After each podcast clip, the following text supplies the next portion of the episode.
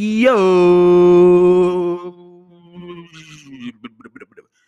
Welcome to episode 149 of the Zay Coleman podcast, where today, of course, we'll be talking about top 10 centers in the NBA.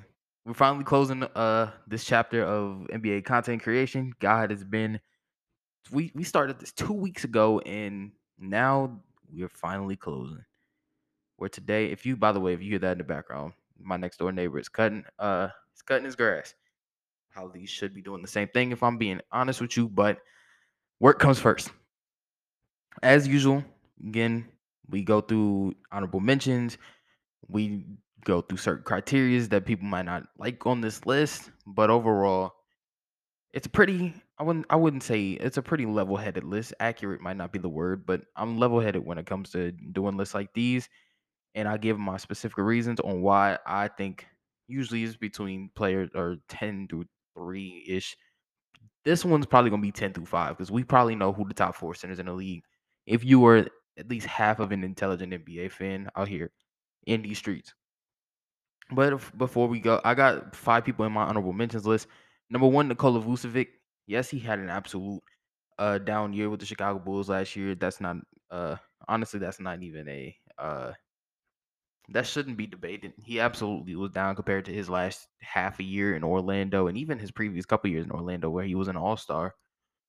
But I think he still has a decent, uh, uh, maybe another year or two as a a, a really, uh, I'd say an I wouldn't even say elite, but a really good NBA center, and then he's going to probably go back to or go to uh more of a bench role, hopefully, and that's probably why Chicago should probably stock up on the center while they're still here. But between him and uh and the other Chicago uh, Bulls veterans like DeMar DeRozan, like Alex, I guess you can call Alex Caruso a veteran. Uh, same with like Zach LaVine, Lonzo Ball, et cetera, et cetera. Basically, like they're starting five minus Patrick uh, Patrick Williams.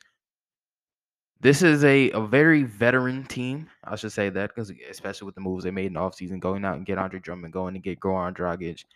Um, this is a team that wants to compete right now, and Nikola Vucevic is the eh, eh, I guess you can call the X factor in them competing this year. Whether if it's him taking less of an offensive role and more defensive role, or him just being really good on the offensive role, like he kind of was in his in the first half year of him in Chicago. Whether it no matter which one it is, he has to make a significant impact for the Chicago Bulls to be halfway decent this year. There's a lot of competition out east, and if like said, if there's an it's another down year from Nikola Vucevic, believe me, it's not gonna be good. It's not gonna be pretty for Chicago. Zach LaVine's gonna have to average like 33. DeMar DeRozan's got to hit like 17 game winners. Lonzo Ball has to come back opening night. Patrick Williams has to take a step just to mask the fact that Nikola, Nikola Vucevic is going down in this kind of competition in the Eastern Conference where the Cavs got better.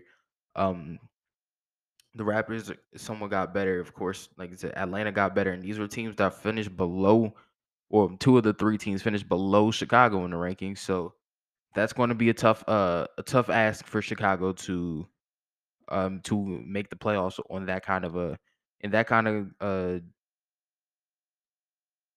competition out east. Jesus, I blinked out for a minute, but and to compete in that kind of competition with probably the I wouldn't even say the worst center, maybe potentially the worst, maybe the second worst center of the teams that's competing in the Eastern Conference.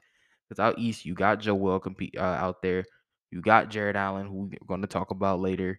Um, of course, Bam Adebayo is out there. On a lot less of a team, but Miles Turner is still out there. Robert Williams and Al Horford as a man, uh, the men in the middle, also out there. Uh, those those boys really do compete. And and out out east, anybody can anybody has even Atlanta has two really solid big men now. Uh, with Capela in another year development with Onyeka Okongwu, they for sure have. There's a lot of bigs out there that can compete in the Eastern Conference. If like if and Nikola Vucevic being again not the worst, but kind of the the most. I'd say the most he he has the least I would say the least impact of a lot of most of the centers on this list. Uh, based off of last year, based off of last year, I think for sure is is going to be is going to be tough for them to to win out there. But like I said, another a, a bounce back year from Nikola Vucevic gets them into the playoffs for sure.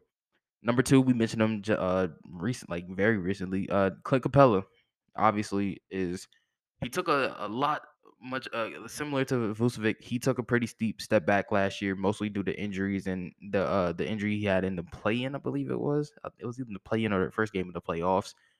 Was it was bad. I'm not going to lie. That that ankle injury kind of that kind of uh ruined a lot for the Atlanta Hawks. Came come playoff time. Granted, they had that one Trae Young game, but it it it sucked that Bam Adebayo Bam Adebayo absolutely cooked them in the first round. That's not that should not be that should not be up for debate. Bam absolutely cooked John Collins, and again, love John Collins, love Onyeka Okongwu, but Bam Bam Adebayo showed why he's he is a top ten center in this league for sure. He showed. Now, granted, that kind of fell off in the Boston series, but for sure that that game was a a, a Bam Adebayo game, and Clint Capela I think would have stopped partially partially stopped that. And again, like we I we kind of uh, look at Clint Capela with rose tinted glasses because of uh, what he did in Houston. He was like the back line of their uh, one of their more underrated defenses of of the decade, honestly. And like I said, he was the main component of that because James Harden wasn't really a defender. Chris Paul was still a good defender, but he wasn't he wasn't like Clippers Chris Paul when he was on the defensive side of the ball. It was a it was a sort of sort of a step back Chris Paul on defense. Granted, they had two really good wings on the uh that played good defense too with Trevor Ariza and and uh PJ Tucker, but for sure, Clint Capela was that guy. And to, and when he got to Atlanta, the first year, the the year Atlanta went to the conference finals, he absolutely had a lot to do with them being a really good defensive team. Also, DeAndre Hunter also, but like with a team with Trae Young, John Collins, Kevin Huerter, pre-improvement, like there, like that was a, a sus on paper a sus defensive team. But in the second half of the year, which again was the the component of them getting to the conference finals, Clint Capela was one of the better rim protectors in the game. And I feel like it, him getting back to that level is going to up Atlanta even further than where we're all, already predicting them to be, which is potentially a top four or five seed in the Eastern Conference and a team that can genuinely compete for, you know, to go deep in the playoffs again. Uh, number three, a guy that, on again on paper, stats wise, you probably won't uh, look to see on this list, but if you actually watch the games, you would see why he's uh on this list, and that's Steven Adams. Steven Adams genuine and again, he he kind of fits like that Draymond Green mold mold of numbers don't make you a bad or bad uh, low numbers don't make you a bad player. Steve Adams honestly could have been very much on this top 10 list, but there's underratedly a lot of talent in in the Eastern or sorry, in the at the center position in the NBA. So a lot in the Eastern Conference too, but in the West, there's obviously some guys out there too. But with Steven Adams is he's always been this underrated guy. He was like that in OKC. He was kind of like everybody felt like he was the more expendable guy in the in there because they had Russ, they had KD, they had uh uh Serge Ibaka, had just gotten Dion Waiters. Like he he they felt like he was expendable, and that kind of showed when he went to New Orleans. He was basically like a one year rental for them, and I believe they the, he they uh used him to go get Jonas Valanciunas, which spoiler alert, he's also in my honorable mentions list. But Steven Adams, it was a tough blow because New Orleans needed a big man that could play some defense, especially when they were going against DeAndre Ayton. And I feel like Steven Adams would have been that guy for sure. Steven, like, and again, he's not the I wouldn't call him a rim protector, but he absolutely fits the mold of a paint protector. Somebody that you're he's not going to allow a lot of shots to even go up, let alone let alone go in. He's going to be a guy that, that he's going to rough up your favorite center, and he's going to make sure it is a dogfight for 48 minutes a game. And that's why I love Steven Adams. Also, one of the best offensive rebounders in the game today. Probably him between him and maybe Jarrett Allen, probably the two best. Maybe even I'd, I'd probably put Rudy Gobert also up there, but two of the best offensive rebounding bigs, or two of the three best offensive rebounding bigs in the in the NBA for sure. I'd, I'd also put Robert Williams up there, but Steven Adams absolutely fits that mold of grit and grind, which coincidentally he's in Memphis, so that that grit and grind definitely does still apply even post Z-Bo and and Marc Gasol. But absolutely, W pick for Steven Adams. Number four on the honorable mentions list, we talked about him earlier, of course. Jan, uh, Jonas Valanciunas. I absolutely love that Jonas Valanciunas added a three point shot to his game because Jonas Valanciunas for the longest time felt very stale. Whether he was in Toronto, in Memphis for the couple years he was there, and even the first year in New Orleans, or was it? No, it was. It was no the first year in New Orleans. It was last year. So yeah, like that. He felt pretty stable once like he got to New Orleans, he got to add the three point shot. I felt like that was out, out of necessity because him and Zion are going to play a lot of minutes together, and two non shooting bigs don't necessarily coexist in today's NBA unless you're mm, I would say uh Allen Rob Rob uh Rob Williams, but Al Horford's still a pretty solid shooter. But for sure, Jonas Valanciunas adding a three point shot absolutely helps. Can uh open up pick and pop opportunities with uh Brandon Ingram, Zion Williamson, CJ McCollum running the point, or even like Jose Alvarado. They got Dyson Daniels now. They got plenty of guys that can that can handle the ball and can run the pick and pop with Jonas Valanciunas he's going to get a, a, few open shots a game just from those guys all being really solid uh, creators or to have the potential to be really solid, solid creators.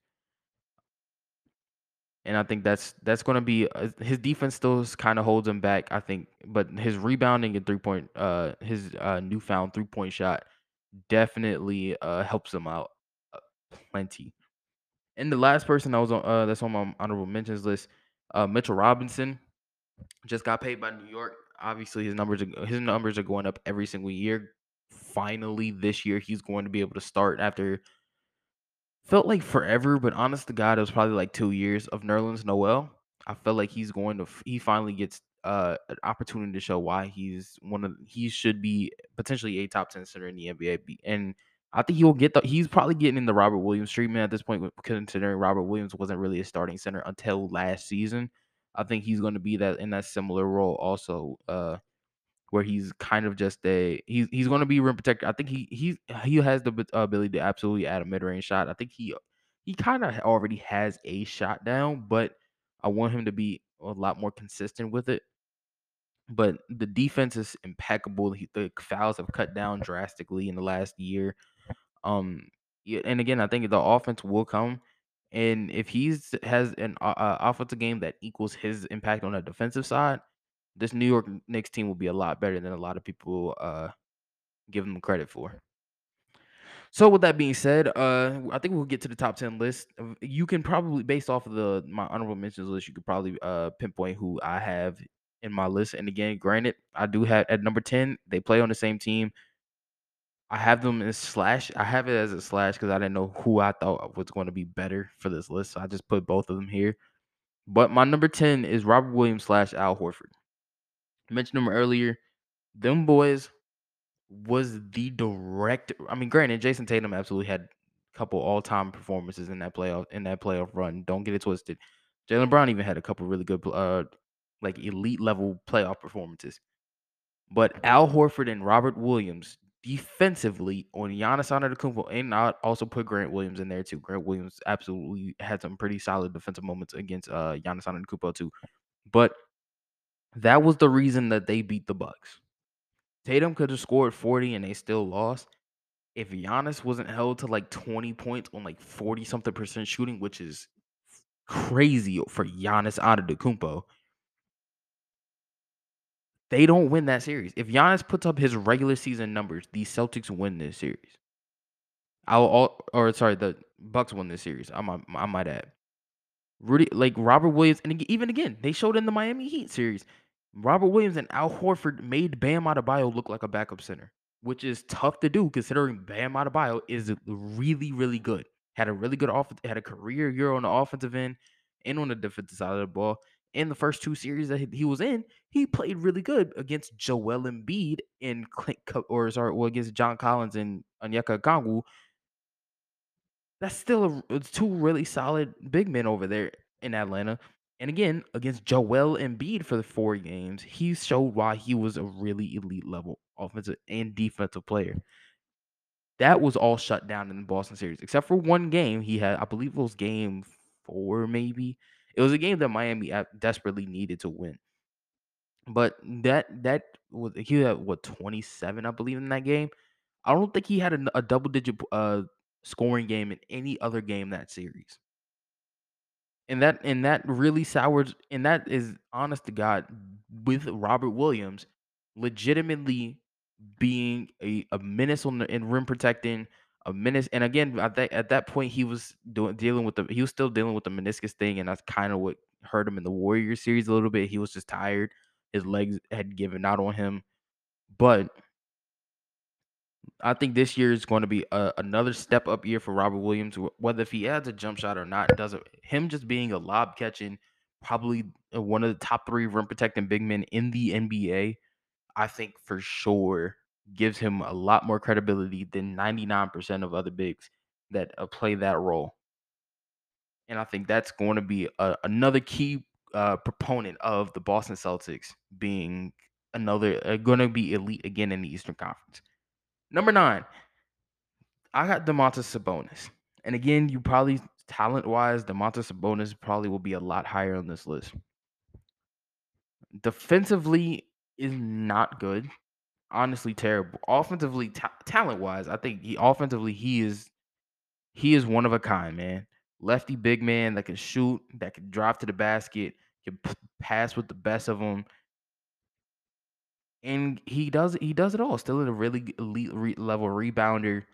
I, j- I don't like him on the again. I hate him on the defensive side of the ball, which is why I was not a fan of the Kings trading for him with an already average defender in De- De'Aaron Fox, kind of eh, defenders and Jeremy Lamb and Josh Jackson and Donte DiVincenzo in that in that uh wing rotation. Harrison Barnes being an okay defender, but not him being the best defender in that rotation does or in that starting lineup doesn't um give me hope.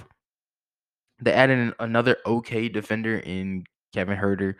They added a, a okay defender in the draft and, Ke- and Keegan Murray, who's the, this is very much an offensive oriented team. Don't get it twisted. This is this team is absolutely built to be on offense, and Davion Mitchell has to do like a Marcus Smart level job on the defensive side for them to look decent on that side on defense.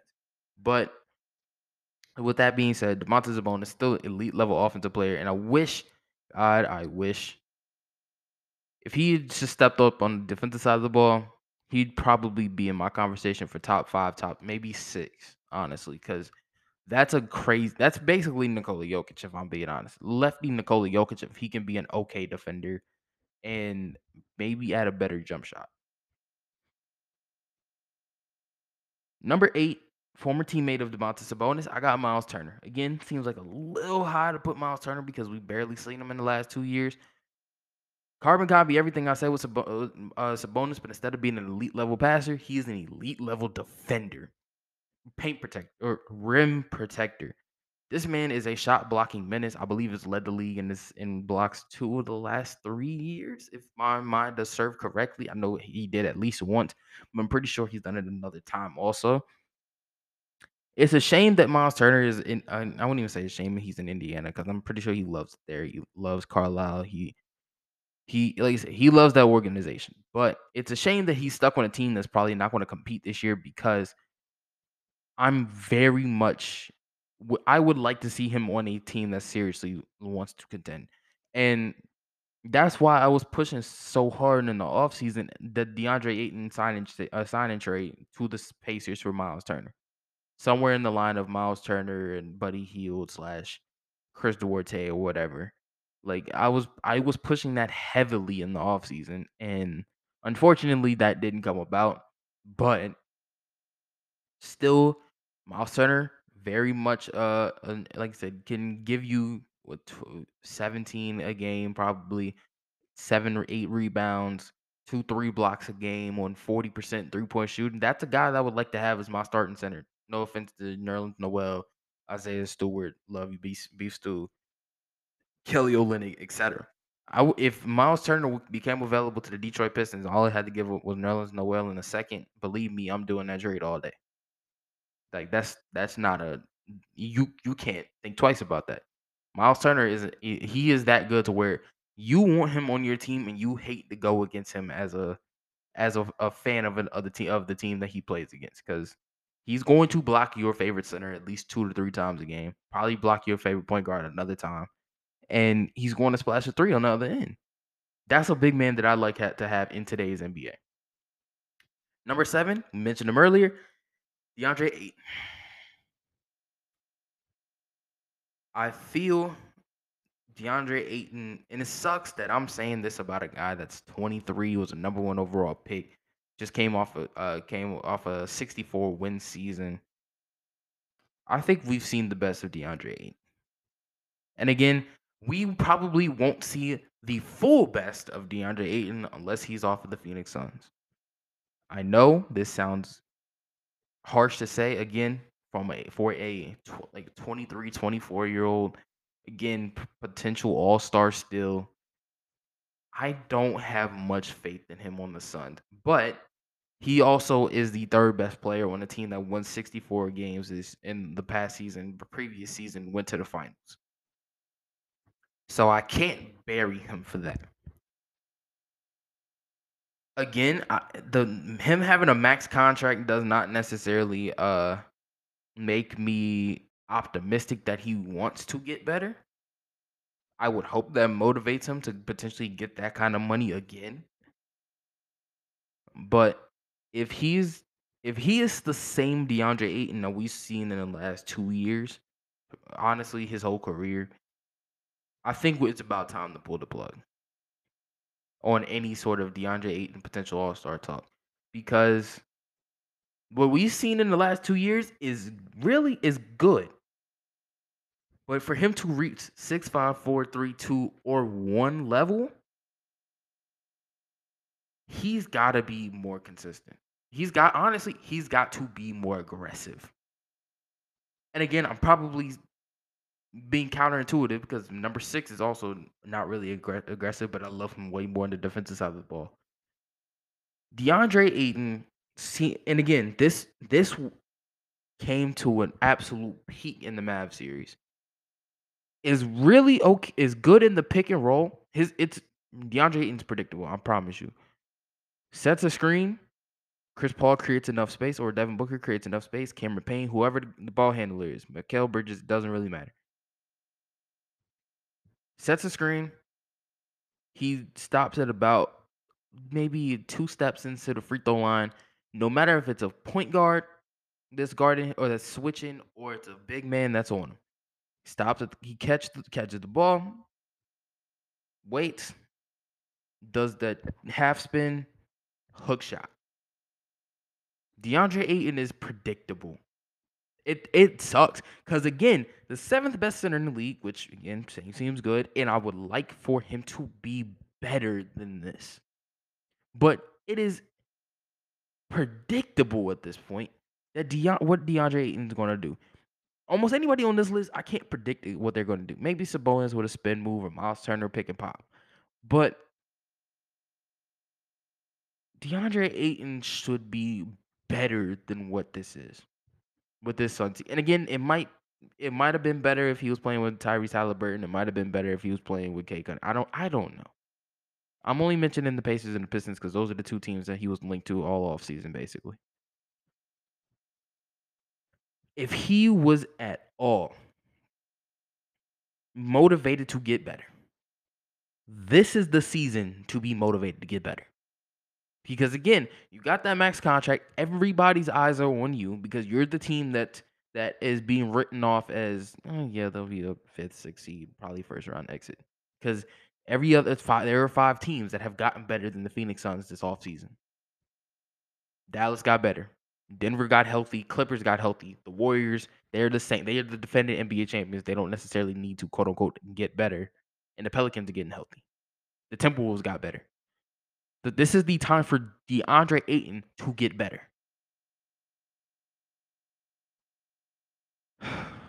Number six, we talked about it. We're going to be counterintuitive. I don't care. Flip everything I just said about DeAndre Ayton. Put it right to Bam Adebayo. The Miami Heat are being written off a team that's like, yeah, they're good, but they're not nearly as good as what they were last year. Last year was the penultimate uh, peak of the Miami Heat. Probably second round exit if I'm being honest this year. That's what a lot of the conversation is with the Miami Heat, and it stems from a PJ Tucker leaving to the contender that's in the same conference, and B Bam Adebayo likely is not taking that next step. Tyler Herro will probably take that next step. Jimmy Butler is still going to be that Jimmy Butler type guy. Hopefully, Kyle Lowry comes back healthy and in shape this year. Maybe you might get another step in. Maybe I don't like Max Strus, Caleb Martin, whatever. But Bam Adebayo has to step up. Not should step up. Not could step up. He has to step up. Because again, copy what we said about DeAndre Ayton. The last moments of Bam Adebayo that we saw were not good. Game five, game six, game seven was a pain to watch him go against a center on a torn meniscus, dog him on the defensive end. Babied him. Bam Adebayo, again, a guy that I was predicting all NBA for. Guy that I was I was mentioning being potentially top four center in the league, not six. I thought he would be better than Jarrett Allen. I thought he'd pass Rudy Gobert at this point. That game five, six, and seven made me question if he was top 10. Again, you know, first thoughts is always your worst thought. Bam Adebayo made me think he wasn't top 10. Again, I had to, to become level headed again and eventually had to come to the realization that yes, he's probably six talent wise, defensively, he is a god on the defensive end of the book. He is what I would like any defensive big man in the NBA. Can guard one, two, three, four, and five at a consistent enough level to where I can trust him switching because Kyle Lowry is a good enough paint uh, paint, uh, defender, or you know, in in the back uh, in the back down position. He he's got he is a I wouldn't you know no no, no such shit, but he's got a wide enough body to where he's not going to get manhandled by center. Straight up. Bam, Bam Adebayo, I can also trust to go guard one on one against a point guard. I can trust him guarding Steph Curry. I can trust him guarding Luka Doncic, Damian Lillard, Kyrie Irving, and James Harden, Tyrese Maxey, et cetera, et cetera. Jrue Holiday. I can trust him the guard point guard in the NBA. The best of the best. But I can't trust him to do the same thing on the offensive end.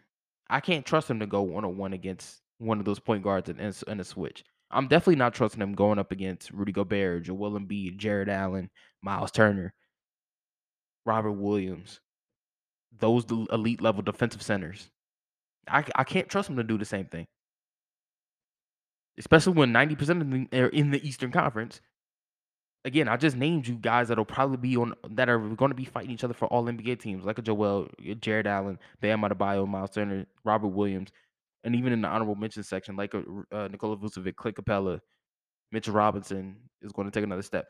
Bam Adebayo, he's becoming very much like I want him. I want to be. Un, I want it to feel unpredictable what Bam Adebayo is going to do next year. He'll probably put up the same numbers, probably have the same impact on the defensive end. But I want him to take another step on offense. Go out and get 21, 22 a game. Miami's going to need that because there are multiple teams in the Eastern Conference that have a couple of guys that'll go out there and get you 20 plus and play good defense on that team on those teams. Cleveland has a couple guys that's going to get them 20 a game. Boston has a couple guys that will get them 27 a game, 28 a game. Philly's got them a couple guys that'll get them three guys, honestly, that can get them 20. Four guys that have done it in their career. Will Miami do the same? Miami needs Bam Adebayo to do the same because Kyle Lowry ain't averaging 20 again. Duncan Robinson absolutely ain't averaging 20. I don't even think he's going to be in the rotation to start the year, to be honest with you. I would like for him to be in the rotation, but I can't guarantee it. Caleb Martin not doing it. Max Strus ain't doing it. Whatever trades they make in the middle of the season, they ain't doing it. Bam Adebayo has to do it in order for this Miami Heat team to have a slither of a chance of getting back to the finals for the first time in two. Well, at, at that point, it would be three years. Number four. Sorry, number Jesus, number five. I'm already Jumping ahead here. Number five, I have Jarrett Allen. We mentioned him earlier. I think he's going to be a, having another All Star. I know, granted, he had the, he only became an All Star because they was in Cleveland. He's going to take another step this year. And A is freelance out here. Freelance. He and Evan Mobley probably uh, outside of maybe Al Horford and Robert Williams, probably my favorite four or five combination in the NBA. And I'm not even joking. Like legit, Evan Mobley, I think is he's got such a unique game that it's it's almost it's un, almost uncanny that I, I've ever seen this in the history of the NBA. And fully expecting him to take another step this year. Somebody else that I think will take another step is Jarrett Allen. I think Jarrett Allen, I think is will add some sort of a um I won't even say a back down game, but so I think he'll put the ball on the floor a little bit more now that he's got uh Isaac Okoro as his three instead of uh, Jarrett Allen, or sorry, except uh, instead of Lauri Markkanen. Jesus, I know Donovan Mitchell's there, so that's to take some shots away from him. But if Donovan Mitchell cares about a starting center, wink, wink, um, Jarrett Allen absolutely should be getting more touches. At least a couple more lobs to the basket because realistically, nobody's jumping with Jarrett Allen. Nobody should jump with Jarrett Allen with the history of him, especially on defense, with the uh, way he was blocking. He had a stretch where he in Brooklyn he was blocking like every superstar in the NBA. He had blocked, blocked like LeBron, KD, uh, Blake Griffin when he was in Detroit. Like he had blocked everybody. The Giannis, I believe, caught. Uh, he caught also uh, trying to mm, uh, catch a body. Like he had everybody like legit getting stuffed at the rim. And I'm and he's going to continue that in Cleveland. Don't get it twisted. Him and Evan Mobley, I think defensively might even be scarier than they are offensively. But offensively, they're scary too because they're two skilled guys at the center position. Four, give me Rudy Gobert. And again, I will copy this what I said about Bam Adebayo and DeAndre Ayton. The last we saw of Rudy Gobert was kind of disappointing. I think Rudy Gobert, first of all, he's got a lot better uh, perimeter defenders on his uh, on his team now than he did ever did in Utah, besides maybe potentially Royce O'Neale. Jaden McDaniels, I think, is a menace on the defensive side of the ball. I think even I I'm and again it sucks. It genuinely does. It's terrible, honestly. That they had to get rid of Jarred uh, Jarred Vanderbilt in that that trade. I think it, I'd have tried I'd have tried to push for 2031 first round pick before I'd give up Jarred Vanderbilt, but that's just me though. Jarred Vanderbilt and Jaden McDaniels, I think, was an elite level defensive combination with the uh, with the Timberwolves. Rudy Gobert, I think, is going to have that combination, uh, have that uh, chemistry with Jaden McDaniels to where they can mask uh, D'Angelo Russell not being the best defenders, or Anthony Edwards, I think, having the potential to be a good defender, but hasn't necessarily shown it to uh to an elite level yet. Karl-Anthony Towns, I think, now that he doesn't have to necessarily be the rim protector and can just be like a just a, a, a big bigger body in the paint, I think will help his defense out tremendously. And again, even on the bench, like Kyle Anderson, still a plus defender. Um, Wendell Moore, they drafted him for his defense. A solid shooter too, but they definitely drafted him more for his defense. Austin Rivers is still a really good defender, even at 30. At like I said, the back half of 30. He like this team defensively is going to be a lot better than they've seen in a long time in Minnesota, and that includes last year. Like Pat Bev and Jerry Vanderbilt were absolutely clutch, clutch, clutch moves, but he for sure is going to be a a candidate for to uh to uh be be a, defensive player of the year again, which I believe would make it at number four if I'm if I'm not mistaken for uh, Rudy Gobert, or maybe that's number five. I don't I I, I lost count honestly, but he he's got a he's going to have a, another defensive player of the year potentially. Uh, potentially un, under his belt, and that's going to add to his legacy and legacy of the Minnesota Timberwolves for that matter. Number three, we talked about uh, his teammate, Karl Anthony Towns. And again, I know Karl-Anthony Towns is going to start at the four year this year, so he should be a power forward, yada, yada, yada. I know. Karl-Anthony Towns is still a center. They're just starting two centers. I know it's it's it's hard to wrap your brain around it. And yes, he's going to play a lot of power forward, but but they are starting two centers. He is a center. He's been a center for the first seven, eight years of his career. He's going to continue to be a center, just starting at the power forward position. Once Rudy Gobert comes out the game, he will be the center. But, anyways, Karl-Anthony Towns still elite. I'm, I like. I don't have to explain to you the, the greatness of Karl-Anthony Towns. Still a really good. He's honestly probably the best three point shooting big in the league. Probably isn't even close. Close if I'm being honest with you.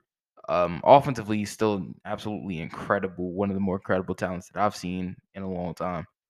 Um, even defensively, he at one point he was atrocious on the defensive side of the ball. I think him, along with number one spoilers, have made leaps and bounds on the defensive side of the ball in the last couple of years that makes me like doubt that there's a weakness in their game at all. Karl Anthony Towns, I think playoff consistency might be his, but realistically, it's not even his fault. I think he's he's had a lot of um both personal and professional issues that have, have kind of impacted. He and he's even then he's not even bad in the playoffs. I I won't ever twist my words to say that, but he's I wouldn't say he's elite. I think Anthony Edwards is probably the quote unquote playoff guy on in that trio of, of scores that they have on that team for sure. But Karl Anthony Towns is still a really solid big man, and honestly, he could take. I, I would hope if Minnesota is like the elite of the elite, could potentially take a, a leap to number two. I think he has that kind of potential on this this level of a team. If they're like in the top two in the West, and he's putting up like twenty seven a game, he he's very very much could be in that that number two conversation. Seems it seems implausible because top two was MVP candidates this year, but or like it's we can, we can say it's last year now. Last year we're in top two MVP candidates. One won the MVP, but overall, Karl Anthony Towns I think has that type of talent. I just I want him to put it together on an elite level NBA team. Number two, I think this is kind of where it gets semi predictable. Uh, number two is Joel Embiid. And again, Joel Embiid is number two specifically because number one is a back to back MVP. So it's hard to hard to put the back to back MVP is not even the best player at his position. So with that being said, Joel Embiid again, 76ers are a contender. He's an MVP candidate. I think this is second time in three years because I'm pretty sure he, Jokic, and Curry was the MVP uh MVP race of 2021, and then it was him, Jokic, and uh Giannis last year. So he is definitely still, like I said, elite of the elite. I think it's still uh, comfortably top 10, could even have some arguments of being a top five player in the NBA. Depends on how you twist your words on that.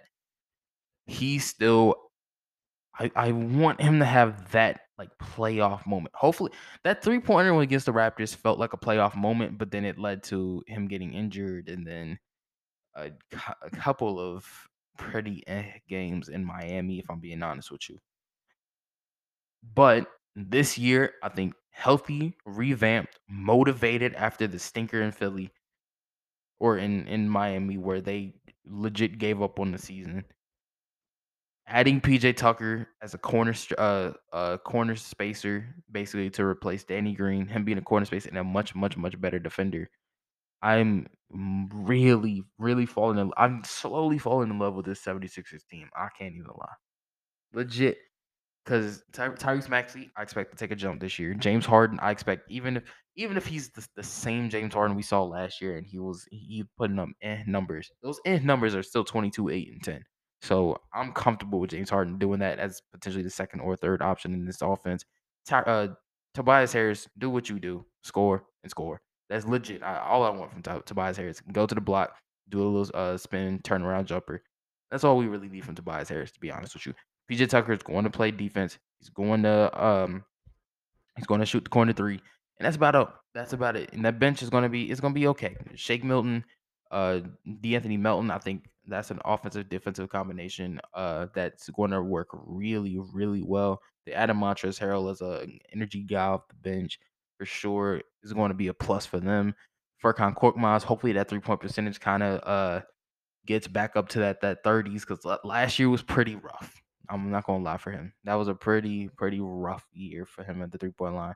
Uh, they added Danuel House also, which I mean he's a Daryl Morey guy for sure, but his best years were under Daryl Morey as the GM and James Harden as the primary ball handler. So hopefully he can get get uh, Semi get back to that um that level of performance. Also, um this Philly team looks it, it looks special, man. I'm not gonna lie, it, it looks special. This this team is uh really really good. I just hope, for the love of God, that we don't get a, a choke moment, and I, I I'd rather them lose in like yeah, everybody's good, but it's just they they just ran into, they they they ran into like all time Jayson Tatum performance, or they ran into an all time Jimmy Butler performance, or they ran into an all time like Donovan Mitchell performance. That's why that's what I want them to lose by. Not with James Harden having a, a stinker in game was a game six, I believe. And uh Joel being injured and Tyrese Maxey having to, to carry the offense. Like I don't want that to be the story we write for the 76ers. I want them to go, if they're going to go out, go out in a blaze of glory. And number one, of course, the best center in the NBA, two time MVP, forever time All NBA, top five player in the league, Isaiah Stewart. No, I'm just playing. It's Nikola Jokic, man. Um, yeah, it's kind of hard to try to to make it. I wouldn't even say it's hard to make an argument, but it's hard to like come up with anything new to describe Nikola Jokic. Like, obviously, you know, everything can apply. Probably best passer in the NBA at this uh at this stage of his career. Still can get you 27 and 13. Much improved in the defensive end. Carried a, let's be honest, a very mid Denver Nuggets roster with the the, the Murray and Porter injuries. Very mid roster to a, a legitimate playoff spot. They didn't need to play in to get into the playoffs. They were a legit playoff team. Granted, they lost to the NBA champions, so what? Everybody does. They showed why they were the team. They show they showed what they could could be. Murray and Porter coming back healthy helps a lot and might dip his his MVP uh, case slightly down, but the man is still in invaluable to how the Denver Nuggets offense run. If if DeMarcus Cousins is, is the starting center on this team, I have little to no faith in them being a playoff team. Straight up. Nikola Jokic, though, makes them contenders in my eyes. Does that seem kind of of a stretch? How many good teams we've talked about in this in this episode alone? Yes. Yes, it is. It seems like a very big stretch but I'm willing to stretch that margin out tenfold just because we got the two time MVP of the league on that team. With Porter, with Murray, they revamped the the defense a lot with KCP and and uh and Bruce Brown. They got him. They they they don't they don't have any depth at the center position. They don't have Boogie Cousins anymore. They signed DeAndre Jordan on the first day of free agency, which still two and a half months later boggles my mind, but I'm not supposed to understand it. That is 110% up to the Denver Nuggets uh, uh, front office. But if Nikola Jokic, knock on wood, he goes down with an injury, this team is done so.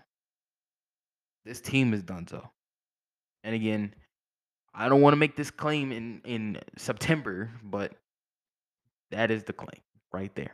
He goes down for two weeks, three weeks, play-in team easily.